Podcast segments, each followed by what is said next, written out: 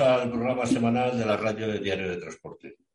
Hoy, con la convocatoria de elecciones, queremos hablar con, con dos personas que están representadas dentro del comité, como son Víctor González, presidente de FETRANSA, y José Carlos López Jato, presidente de Patrans. Hola, Víctor. Hola, Julio, buenas tardes. ¿Qué tal? Y hola, José Carlos, ¿qué tal? Hola, buenas tardes. Bueno, con este convocatoria sorpresa de elecciones, eh, ¿qué quedan? ¿Paralizadas las negociaciones con el Ministerio del, Comité o cómo queda la, cómo queda la cosa?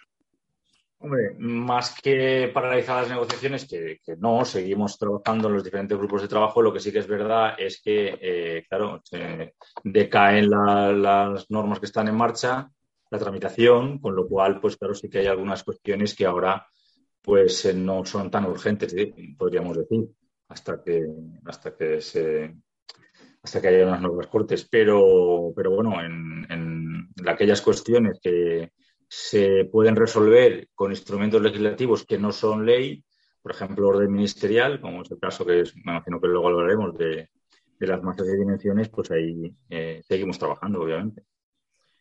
Este tema de, de las 44 toneladas y, y las dimensiones, ¿cómo queda? Porque hay una hay un fondo ahí en el sector que está en contra, pero sabemos que tarde o temprano se van a acabar imponiendo, ¿no? Bueno, yo, Jato, pues, Sí. Perdón. En la última reunión que tuvimos con el MINMA, que fue precisamente el miércoles pasado, pues el propio director general, Jaime Moreno, manifestó su firme voluntad de llevarlo adelante. Y en los próximos días creemos que se va a conocer ya de manera pública el, el borrador y para sorpresa y decepción de FETRANSA, pues además de una manera bastante, bastante negativa, es decir, mmm, cosas tan absurdas como tener que pagar por, por, por adaptar los camiones para llevar las, las 44 toneladas, a pesar que las, las masas técnicas de los vehículos las, la, lo permitan.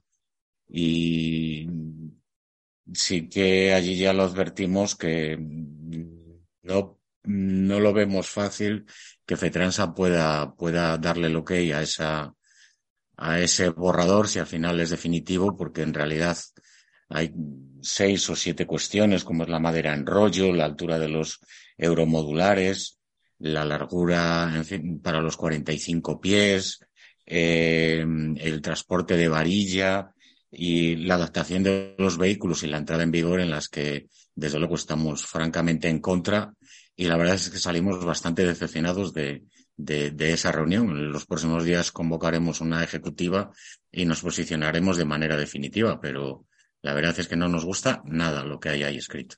¿Pero pagar por qué? ¿Pagar por, por ejemplo, por pasar la ITV a los vehículos para adaptarlos a las 44 toneladas? ¿O... Claro, por ejemplo, es una cosa absurda. Es decir, eh, los vehículos, todos tenemos una masa máxima autorizada y una masa técnica máxima admisible, ¿no?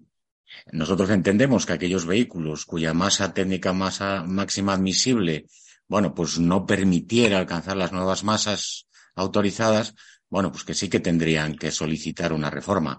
Pero aquellos vehículos que ya lo tienen en ficha, en ficha técnica, y, y por, su, eh, por lo tanto ya el propio fabricante eh, ya nos dice que, que, que, lo puede, que pueden soportar las nuevas masas y dimensiones, pues lo que se pretende desde el Ministerio de Industria, y lo siento decir, pero con el apoyo del Ministerio de Transportes, es que pidamos un certificado al fabricante y les pasemos una ITV a los camiones. Algo que ya no nos gusta nada, que es llevar más masa de la que ahora en este momento está y que, en fin, por un compromiso que había adquirido, pues no nos queda más remedio que negociar. Ahora encima pretende que paguemos por adaptar los camiones y nos parece escandaloso. Y además lo decimos en alto y muy claro. Eh, las masas máximas autorizadas es una cuestión aleatoria. Parece ser que hace tres años las carreteras hundían todas con, 40, con 44 toneladas. Ahora parece ser que no. Y, y, nuestros vehículos ya hace cuatro años ponían lo mismo que ahora, que su técnica admisible era suficiente para eso. Entonces, es algo que hemos manifestado nuestro más total rechazo, no lo entendemos y de hecho vamos a luchar hasta el último minuto porque eso no, no suceda, porque es una cosa completamente absurda que regalarle nosotros calculamos que alrededor de, ¿cuánto era, Víctor? 70, 80 millones de euros en certificados a las, a las, a, la, a los fabricantes de camiones para que nos digan lo que ya dice. Entonces, y no entendemos la postura del Ministerio de Industria y no entendemos la postura de, de en este caso, del Ministerio de Transportes, no actuando ahí de una manera más, más decisiva. Por lo tanto, en fin, no, no es solo eso, la entrada en vigor tampoco nos gusta, esto necesita de unos plazos más amplios. Nos gusta, por supuesto, el tener que llevar 44 toneladas, pero bueno, nos, no nos ha quedado otra que ser pragmáticos, pero la verdad es que salimos muy, muy, muy decepcionados de la última reunión. Es un poco, una postura un poco hipócrita, porque, por ejemplo, y esto lo podrá, lo podrá, hacer, lo podrá confirmar Víctor, en los puertos, eh, los contenedores muchas veces van con 44 y con más. Sí, y, pero y... Sí, sí, Julio, es verdad. Eh, esto, esto es cierto, pero también es verdad que eh, si el operador es, es, leal, es decir, si el operador te, te, pone en la orden de transporte el peso que lleva, bueno, pues oye, yo si mi vehículo lo puede llevar, lo llevo. Y si no, me niego y, y vendrá otro preparado. Con, en fin, ahí ya sabes que hay eh, propuestas en el mercado para, para prácticamente todo. ¿no? Eh, ¿Qué ocurre? Pues ahora que, nombras el, transporte portuario, pues que se mantiene o se pretende mantener también ese diferencial de las dos toneladas, que podría tener, en nuestra opinión, ¿eh? algún sentido cuando el límite estaba en 40, por aquello de que el contenedor pesa y, ese peso, mmm, el peso de mercancía que se perdía. Pero claro, cuando ya se autorizan las 44 toneladas, ese margen de dos toneladas, pues ya nos parece que no tiene sentido. Pues bueno, esto se mantiene, pero además se mantiene también la eterna problemática de saber cuándo un transporte es realmente un transporte intermodal o multimodal o cuándo, aunque sea un transporte por contenedor, es un transporte convencional, porque esto no siempre, no siempre dos y dos son cuatro aquí. Y hemos tratado de que, de que esta situación se resolviera de una vez o bien que no hubiera ese diferencial, que es lo que nos hubiera gustado a nosotros, que si finalmente se imponen las 44 toneladas, 44 para todos y nada más, o bien que en, el caso que no nos gusta, pero en el caso que se impusiera mmm, manteniendo ese diferencial de dos toneladas para el transporte intermodal, en las órdenes de transporte viniera claramente definido si ese transporte es, se trata de un transporte intermodal y que el responsable de eso fuera el cargador, nunca el transportista pero esto no, parece que vaya a ser así y es otra de las cuestiones pues, que, para nada nos gusta y que reflexionaremos sobre cuál es la respuesta que debemos dar, como apuntaba antes Jato. Eh, sin querer adelantarnos al comité ejecutivo que tendremos eh, en breves, desde luego no creo que vayamos a dar el apoyo a este documento, que no significa nada más que no estaremos de acuerdo. Simplemente, si el Ministerio decide eh, imponerlo, pues, eh, pues ahí estará. ¿no? Pero desde luego nosotros no estaremos apoyando ese, ese documento tal cual se pretende ahora. Entonces, ¿qué ocurre? ¿Que el Ministerio tiene prisa por sacar la norma adelante como sea, sin escuchar plenamente al sector y tener en cuenta las, las opiniones de, del sector? Pues seguramente. Según parece, según parece, pues entendemos que sí. Es decir, las prisas estas de última hora pensábamos que con la que sería lo suyo al, al haber unas elecciones convocadas, la posibilidad de que haya un cambio de gobierno, que esta es una cuestión muy sensible y que se debería de paralizar. Y por lo que vemos, pues el ministerio no, no tiene ninguna intención y por los plazos de entrada en vigor menos. No estamos en desacuerdo con, es decir, nosotros ahí estuvimos negociando y, había un compromiso, pero lo que estamos en, en, en, desacuerdo es con lo que al final ahí ha quedado que no tiene, que no tiene sentido en algunas cuestiones muy concretas, pero, pero muy sensible. Adaptar un camión, por ejemplo, pues igual es del orden de 500 euros entre ITU y certificado del fabricante. Claro que se nos pida una vez que los vehículos ya tienen una masa técnica máxima admisible que les capacita, que nos gastemos ese dinero, mm, pues ya te digo, es del orden de regalarle a, a entre, entre fabricantes e ITVs pues 40, 42 millones de euros. Tampoco entendemos muy bien la postura de los grandes flotistas, es decir, pues a esto no parecen darles, darle mucha importancia a, esta cuestión. Entonces, a tu pregunta, pues es verdad que el Ministerio parece que tiene bastante prisa en, llevar esto adelante, eh, pese quien pese, y desde luego nosotros hay ciertas cosas que desde luego con nuestro, con nuestro apoyo no, no van a suceder. No es algo que manifestemos aquí, es algo que hemos manifestado en muchas reuniones dentro del comité vis a vis con el propio ministerio. Y oye, ahora ya que las cosas están así, pues oye, hay que hacerlas públicas porque todo el sector tiene que ser conocedor de esto. ¿Y cuándo quiere entrar en vigor? Porque con la convocatoria de elecciones, la previsible entrada o toma de posesión del nuevo gobierno estaría en torno a mediados de septiembre. ¿Qué tiene previsto entre, entre vigor antes? Sí, antes, antes. Antes porque el instrumento legislativo es una orden ministerial, con lo cual no hay problema en tramitarla mientras el gobierno está en funciones. Eh, los plazos, pues, eh, bueno, ahora se abre la audiencia pública y, y, no, no, van a ser muy largos, sinceramente. Estamos hablando, Jato, mm, un par de meses, tres, como mucho, ¿no? quizás. Es igual, ¿eh? Esto en realidad, si le pegan un apretón para adelante a últimos de junio, mediados de julio, pues puede estar, puede estar en el, en el BOE. Entonces, y no lo entendemos. Pero sobre todo, nosotros nos esperábamos un borrador donde hubiera cuestiones pues que fuera mucho más, es decir, porque nosotros lo que planteamos no es, no es descabellado, es decir, aquí se permite que camiones con, o se pretende permitir que camiones con 58 toneladas o 52 toneladas transportando madera en rollo puedan, bueno, se permitía sin límite de distancias. Ahora nos han hecho una propuesta de 250 kilómetros. Ah, eso, vamos, con nuestro sí, desde luego no, no, no va a ser porque eso no tiene, no tiene sentido, es una, una completa contradicción. Se permite, se pretende permitir que los euromodulares circulen a cuatro metros y medio, vehículos que van a ser muy largos porque vamos a hablar de distancias de, vamos a hablar de larguras de 32 metros y 70 toneladas.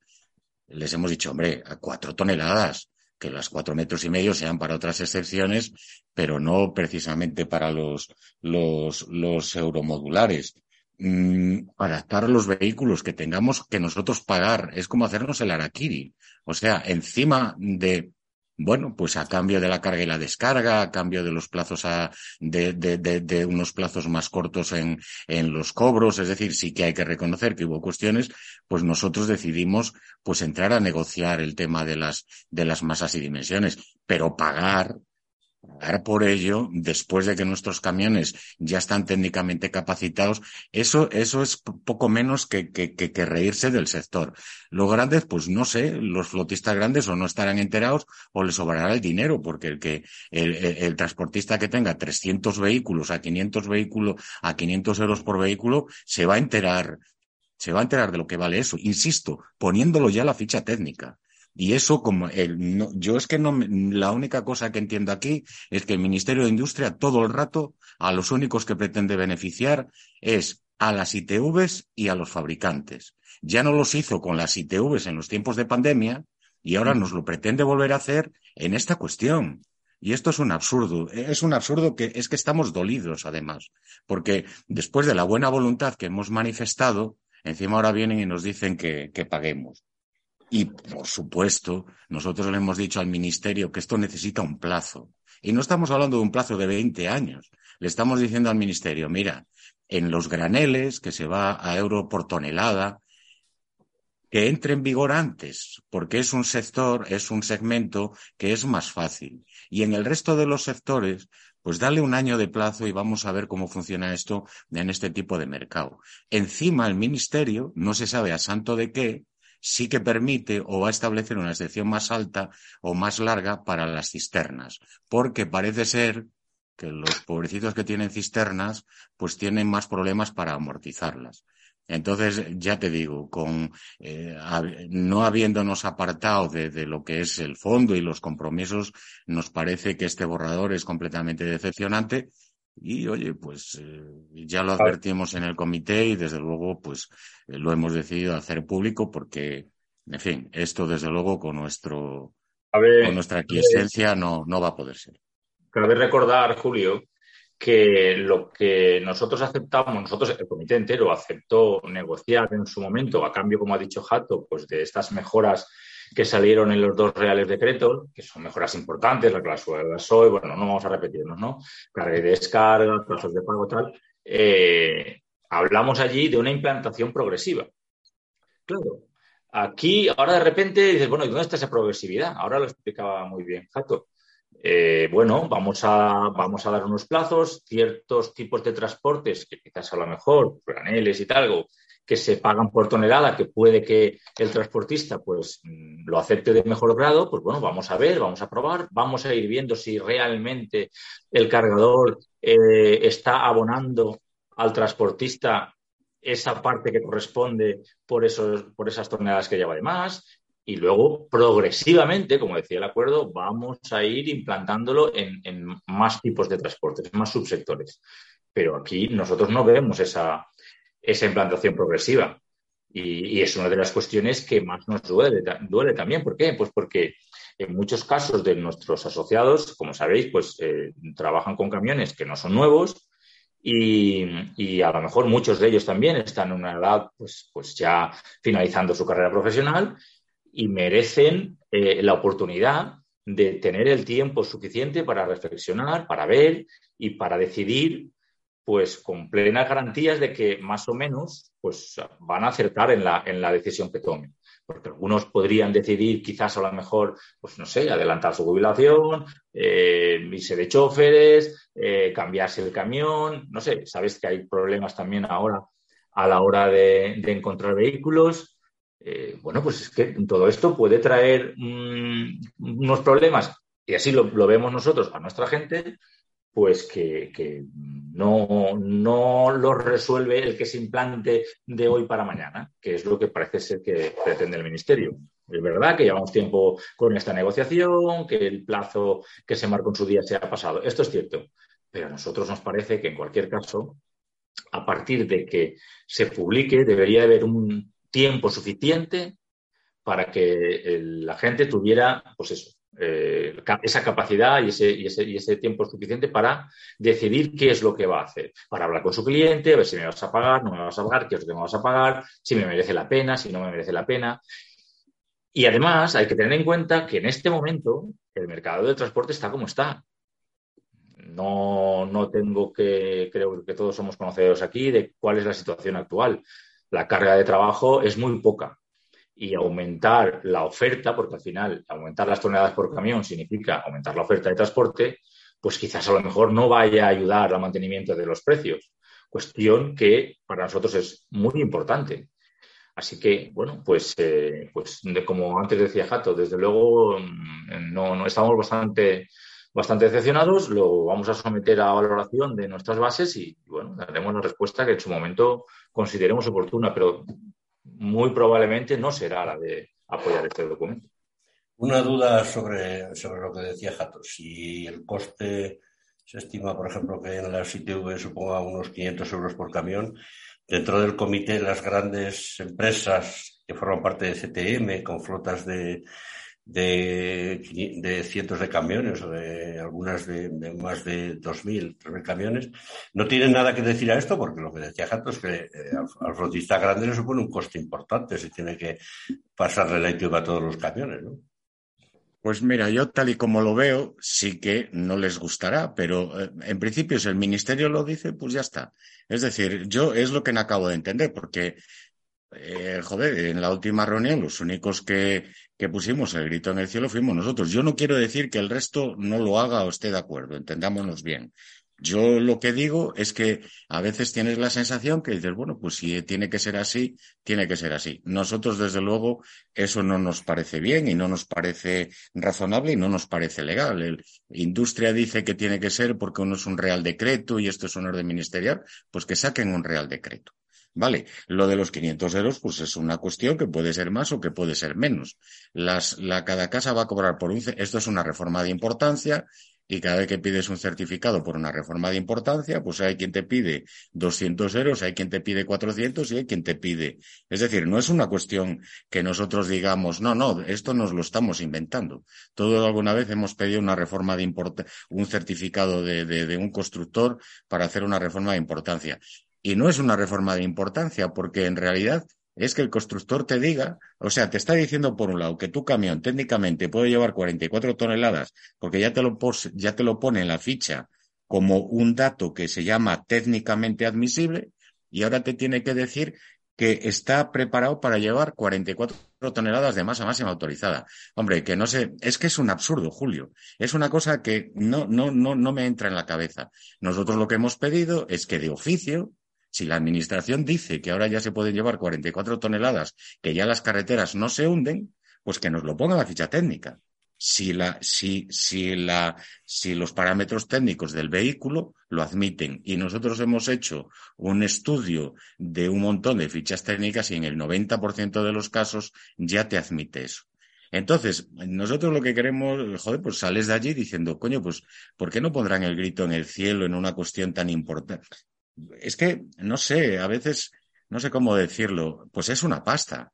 Y si lo multiplicas por, por, por, por, por, por 200 camiones, es un pastizal. Pero también es una cuestión de orgullo, ya que hemos manifestado nuestra buena voluntad, porque sabemos todos el problema que tiene lo de las 44 toneladas, hombre, que encima ahora nos digan que tenemos que pagar por adaptar los camiones, pues es como casi, no sé, pues no, quiero utilizar palabras más gruesas porque la verdad es que estamos bastante enfadados, pero desde luego no, no, no, no, no parece razonable.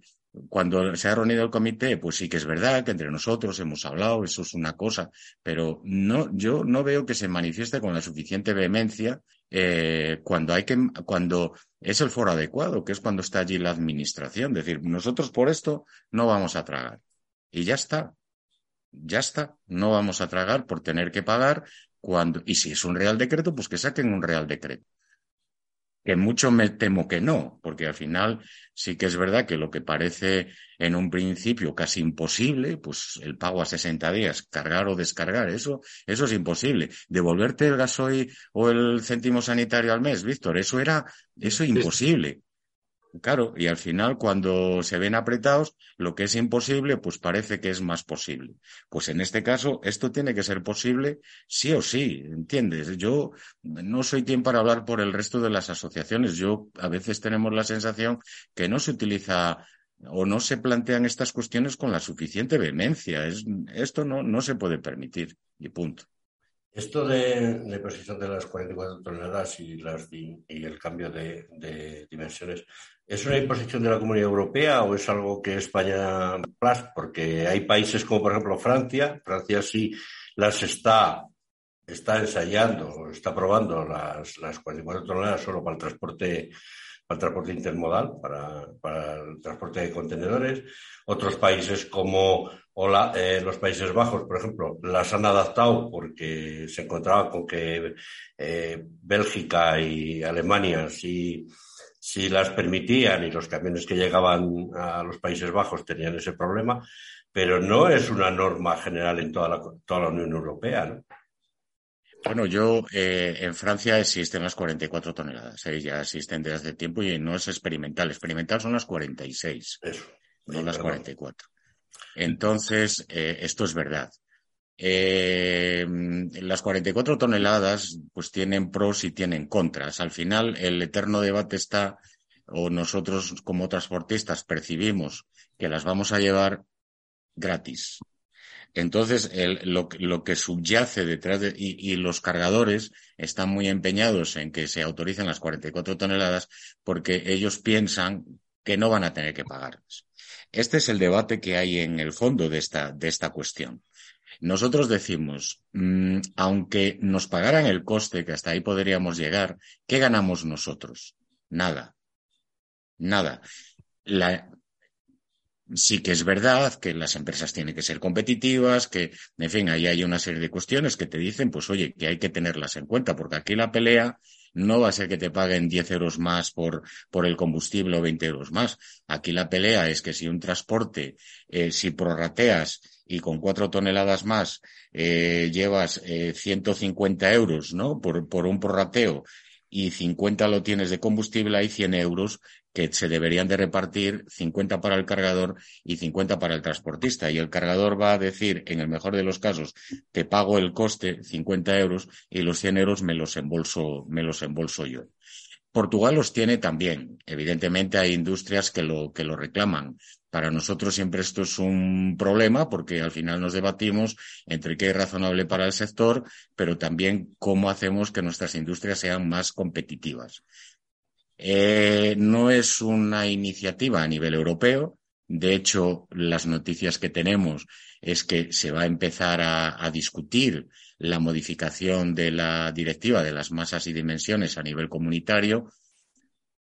Igual, igual solamente sale para vehículos eléctricos, con lo cual no vamos a ver vehículos llevando 44 toneladas en las largas distancias y el ministerio pues nos dice, hombre, pues eh, hay que tener presente las reclamaciones de las industrias, etcétera, etcétera. Bueno, pues nosotros en eso no, no, no nos queda otro remedio que como mínimo escuchar eh, los argumentos, ver lo que ha sucedido, lo que está sucediendo en otros países. Portugal también lo tiene. Y a partir de ahí, pues no, no cerrarte en banda. Pero una cosa es no cerrarte en banda porque nosotros no planteamos que se elimine esto. Nosotros pedimos cosas tan básicas como no cobrar adaptar los camiones, porque la, la, la, los plazos de entrada en vigor sean razonables para que el mercado se pueda adaptar, que, que no se permitan en madera en rollo esa, eh, en fin, esa excepción de, de, esas masas tan altas con vehículos además anticuados que nadie nos lo ha explicado con suficiente claridad. Es decir, pedimos simplemente que esto se haga de una manera razonable. Y tal y como está en este momento, pues no nos parece razonable. Es que a primera vista eh, da la sensación de que va a ser una medida que solo va a beneficiar a los cargadores, porque al final se van a ahorrar viajes al aumentar, al aumentar la, el peso y, y al final se va a acabar trabajando prácticamente tal y, y teniendo en cuenta la falta de unión del, del, del, sector, se va a acabar trabajando al precio de 40 toneladas. Precisamente por eso que dices, Julio, nos parece que quizás este no sea el mejor escenario. En Francia, cuando se pusieron las 44 toneladas, fue en un escenario de bonanza económica y que había mucha demanda de transporte. Bueno, pues ahí a lo mejor en ese contexto, pues mm, puede que sea posible que el transportista sí que vea cómo se le compensa, no solo, como decía Jato, no solo ese, ese sobrecoste que va a tener, sino también la parte de beneficio que se genera, que es en realidad lo que debería de ocurrir. Como bien ha explicado Jato, no vale con que me paguen solo lo, que, lo que me va a costar más mm, de gasoil, sino, oiga, si aquí estamos generando pues eso, un, un, una, parte de beneficio, pues vamos a, a, a partir de ese beneficio, no, no se lo quede usted. Por eso insistimos en que eh, esa implantación progresiva es más que necesaria y ese plazo que nosotros estamos pidiendo de al menos un año nos parece más que razonable. No estamos pidiendo 10 años ni 5 años, pero hombre, que menos que menos que, que, un año, que, no estamos, insisto, no estamos manteniendo posturas radicales o, o, que se aparten del acuerdo inicial, no, no, para nada. Nosotros sabemos muy bien lo que en su día se firmó, sabemos que a cambio de unas mejoras que necesitaba el sector, mejoras de carácter estructural y que han, han aportado y van a seguir aportando beneficios para el transportista, pues había que también ceder en alguna parte, ¿de acuerdo? Pero vamos a hacerlo de manera razonable, Vamos a tener en cuenta también eh, cuál es la repercusión que tiene en cada operador. Claro, el cargador, pues como decía Jato, pues ellos se frotan las manos porque tienen, bueno, muy asumido que, eh, que vamos a llevar esas 44 toneladas gratis. Es verdad que no todas las mercancías ni todos los envíos van a ir con 44 toneladas. Esto también somos conscientes. Esto, esto es evidente. Pero, y también, bueno, algunos de los argumentos que, que, en su momento se han manejado, pues el tema de la seguridad vial y tal, que, es muy manido, pues, eh, pues parece bastante evidente que las pruebas que se han realizado en otros países no dan como resultado que haya una mayor siniestralidad. Esto es cierto. Esto, hay que tenerlo en cuenta también, porque es un argumento que, que así a primera vista a todos nos aparece, es decir, hombre, pero se, va a perjudicar la seguridad vial. Bueno, las cifras de, de, lo que se está probando en otros países no indicarían eso.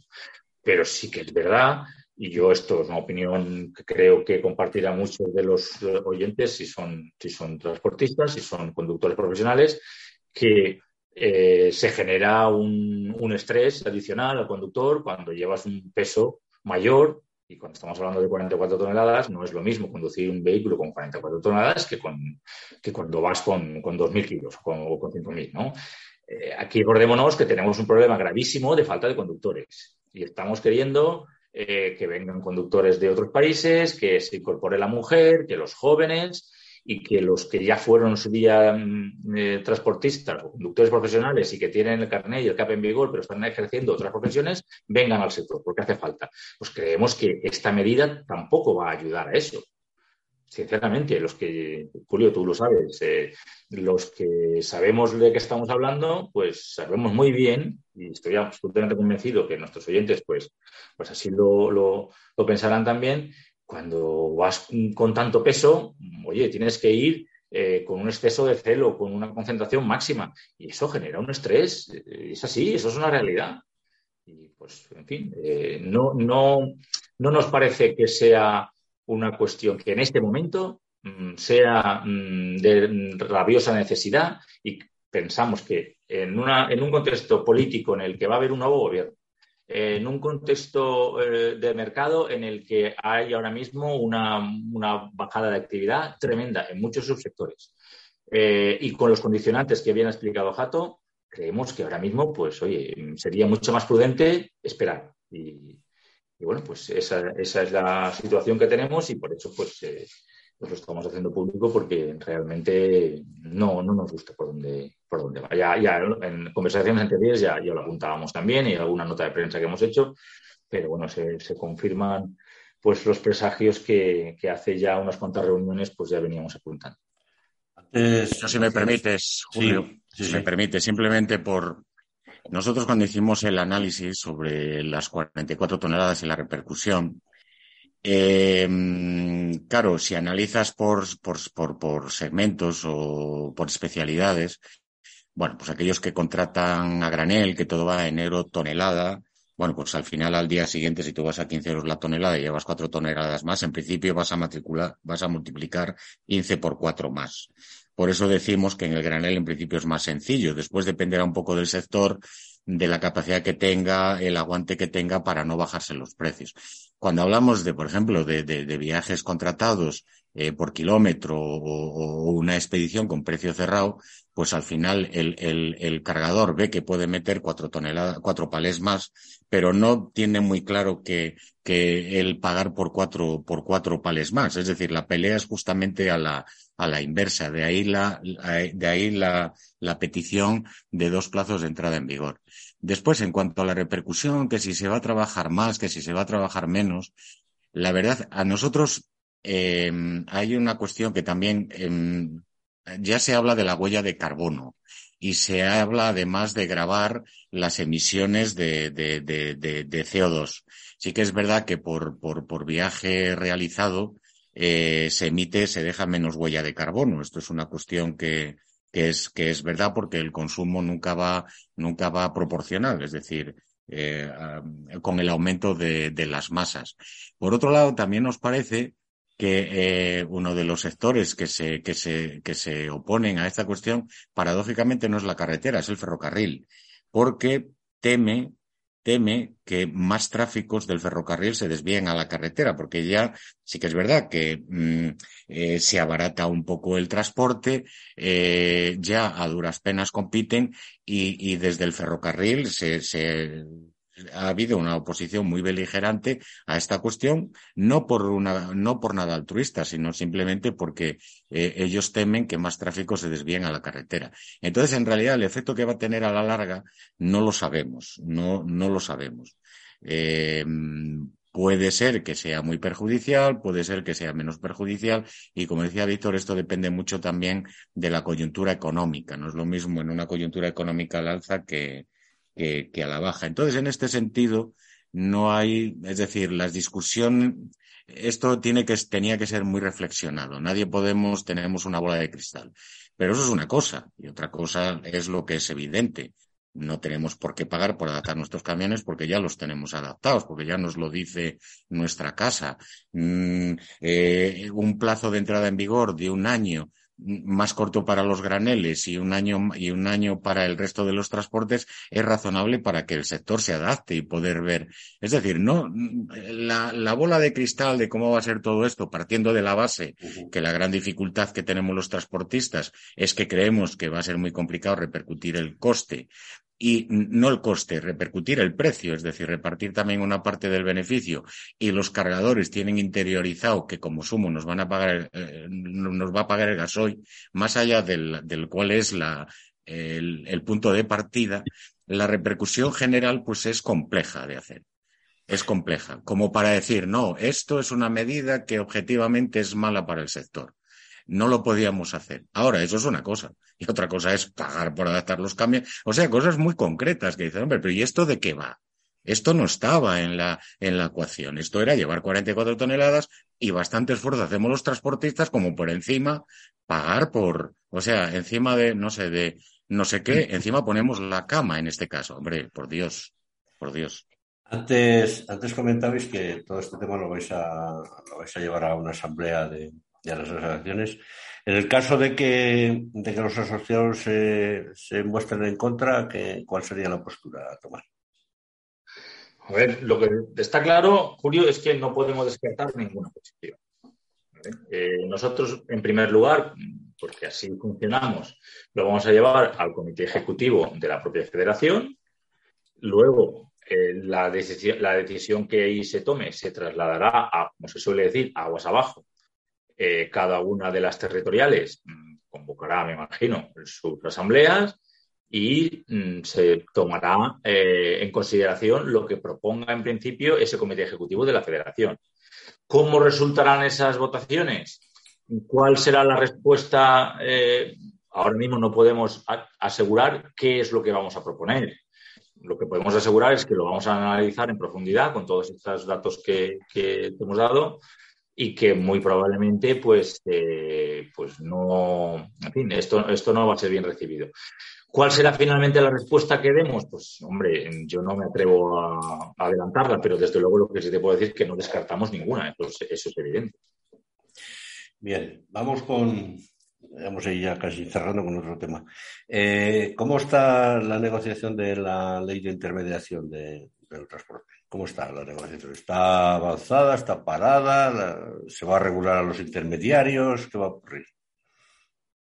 Bueno, ahora luego Jato lo, explicará mejor, seguro. Pero, eh, a ver, eh, hay un grupo de trabajo para que, venimos trabajando en esto. Estamos a la espera de que se nos pase un informe que se está elaborando. Hay unas consultas hechas a una serie de transportistas y operadores para, para ver. Ha habido durante el, periplo de, estos, de estas reuniones del grupo de trabajo de la subcontratación diferentes propuestas, diferentes medidas que se han puesto encima de la mesa y algunas han ido decayendo.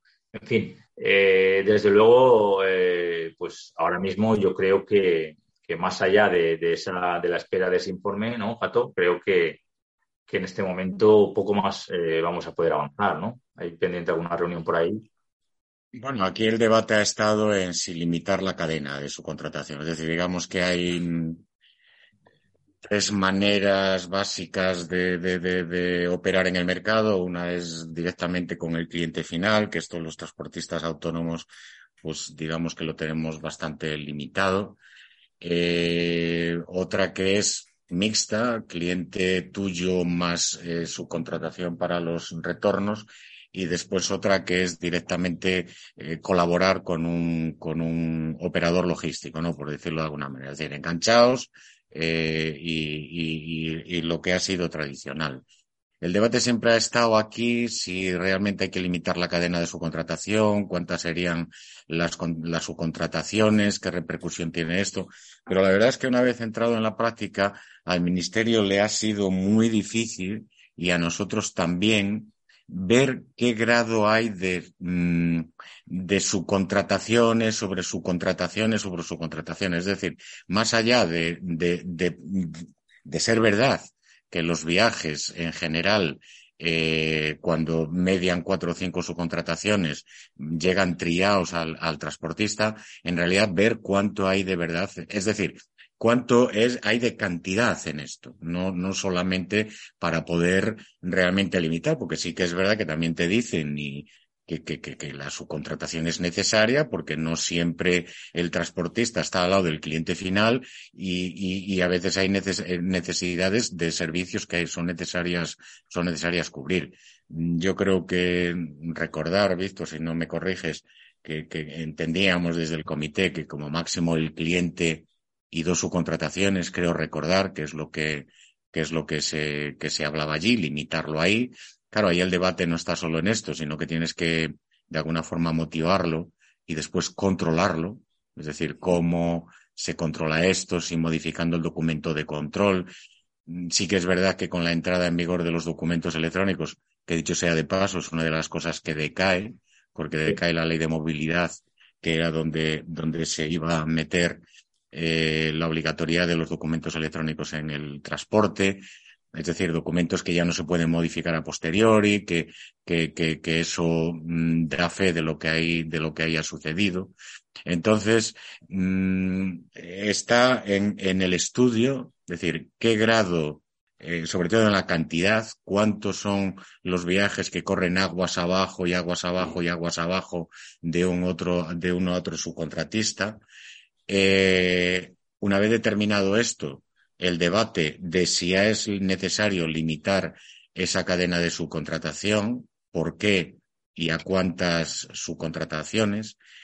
Y mm, después está el tema del desarrollo de la ley de la, de la ley del coste mínimo, es decir, ahí está pendiente el, hacerla a las, a las relaciones continuadas, por decirlo de alguna manera, y, y si eso sería efectivo en realidad. Es decir, si eh, eso permitiría, porque nosotros creemos que en las relaciones operador logístico transportista es donde se están cometiendo más abusos, más que en, en las subcontrataciones esporádicas, y ver, pero claro, cómo realmente esa ley es efectiva. Es decir, más allá de que diga lo que es una obviedad, con todos los respetos para todo el mundo y para todo el que la defiende que no se puede trabajar por debajo de los costes, pero ¿qué significa eso en realidad? Es decir, ¿cómo hacemos o, consensuamos que es un coste? Y, ese es un debate que, que nadie vamos a estar de acuerdo.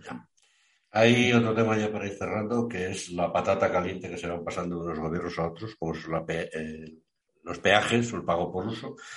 Esta semana Adif ha dicho que, que se tiene que poner el peaje a, al transporte por carretera,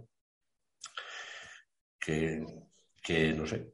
Y, y, luego está por otra parte los, los, los las operadoras de los, las constructoras y demás, que todo están. Y es una patata caliente que nadie.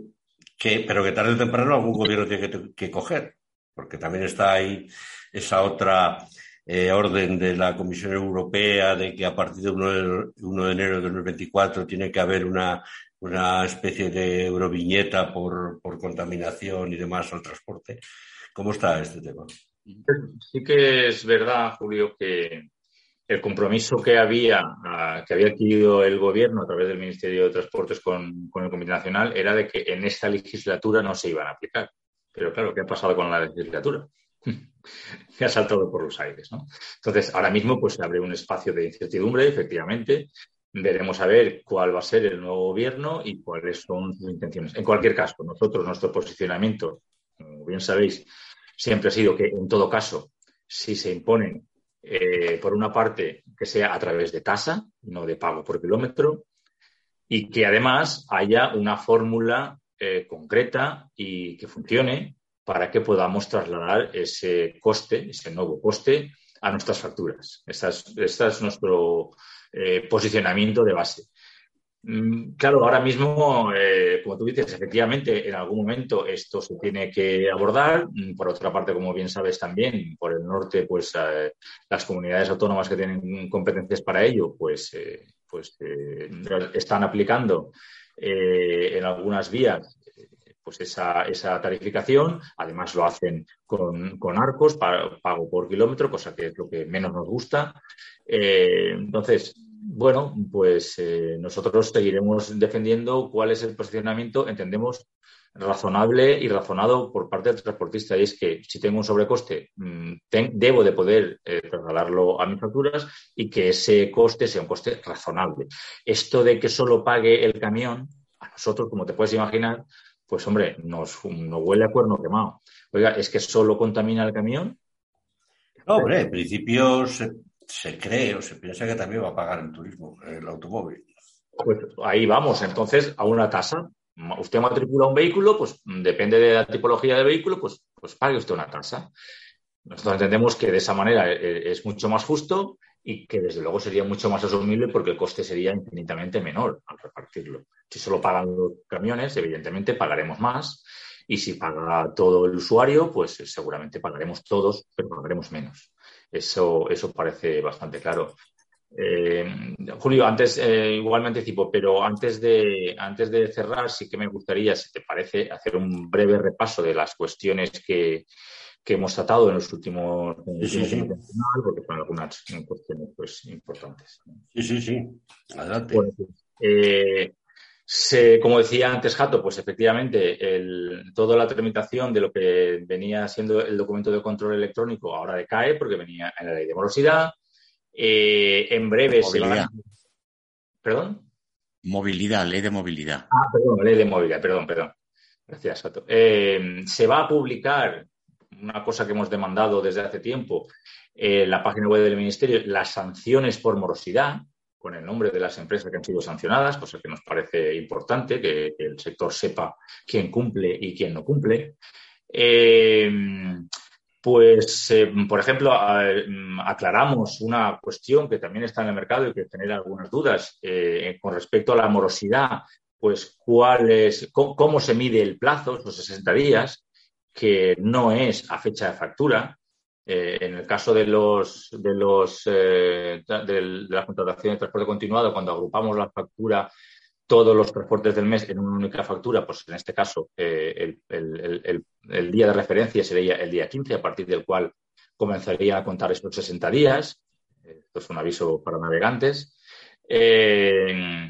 también pues se está actuando, como es normal también, y hemos hablado de este tema, del control del fraude sobre el, cumplimiento del requisito de la competencia profesional. Parece que hay, eh, se está, no se está cumpliendo del todo con eso. Estuvimos hablando de la cuestión también importante, y es una, una, cuestión que veníamos reclamando desde hace tiempo, del, funcionamiento del buzón anónimo, de cómo, cómo se está funcionando, que bueno, en principio lo que nos dijeron y nos dará más información es que se están recibiendo muchas denuncias, algunas de las cuales no están bien formuladas, pero bueno, también creo que ahí tenemos un trabajo las asociaciones, una, labor didáctica de cada, de cada nuestros asociados para ayudarles a, que esas denuncias se tramiten como, como corresponde.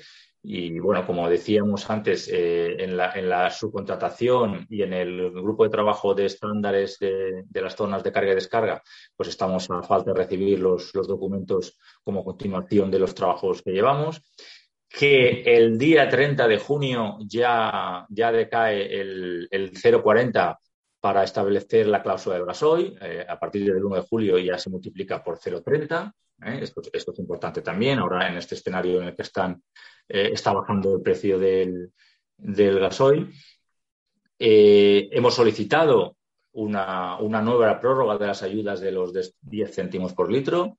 Esto también es importante que la gente lo sepa. Se sigue trabajando en el estudio de los tiempos de espera en las zonas de carga y descarga.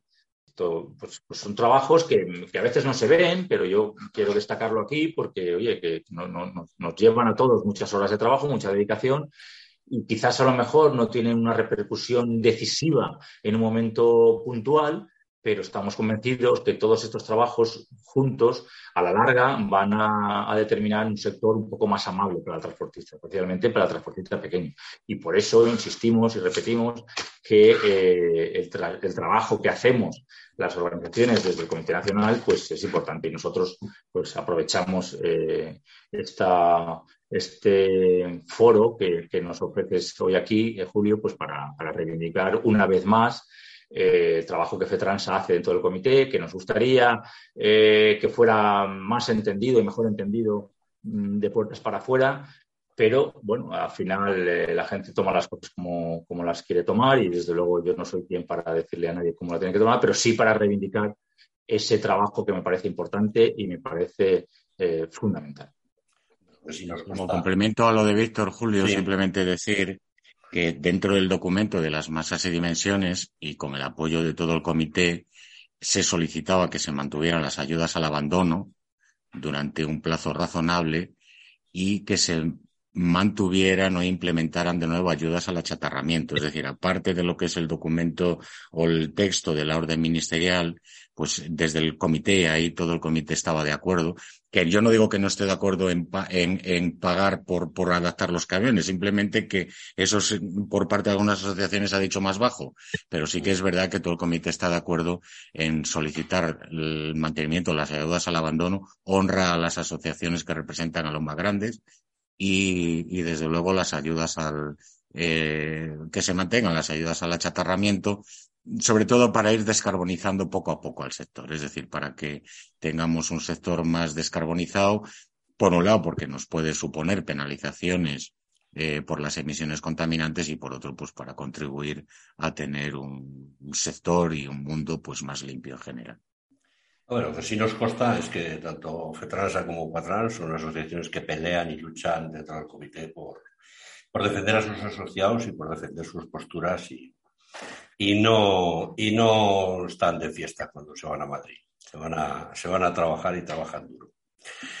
Eh, Víctor y, José Carlos, que quiero dar las gracias por este rato, por aclararnos todas las dudas y por vuestra disposición siempre que, queremos contar con vosotros a, estar aquí en, los podcasts de la radio de transporte. Así que muchas gracias. Muchas gracias, Julio, como siempre, por darnos esta oportunidad de, trasladarle a, los oyentes pues eh, todas estas cuestiones y, bueno, como siempre, nos tienes a vuestra disposición. Pues lo dicho. Por mi parte, lo mismo, daros, darte las gracias, dar las gracias a vuestros oyentes, deciros que estamos a vuestra disposición y a disposición de los transportistas, que contrasten siempre todas las informaciones. La verdad siempre es algo que está en un punto ahí muy indeterminado y que él filtre mucho las, las noticias, que hay mucha paja y es muy importante filtrar y quedarte con el meollo de todas las cuestiones. Que muchas veces se va más al sensacionalismo que, a, que al meollo de la cuestión. Pues lo dicho, muchas gracias a los dos. Hasta aquí es el, el podcast semanal.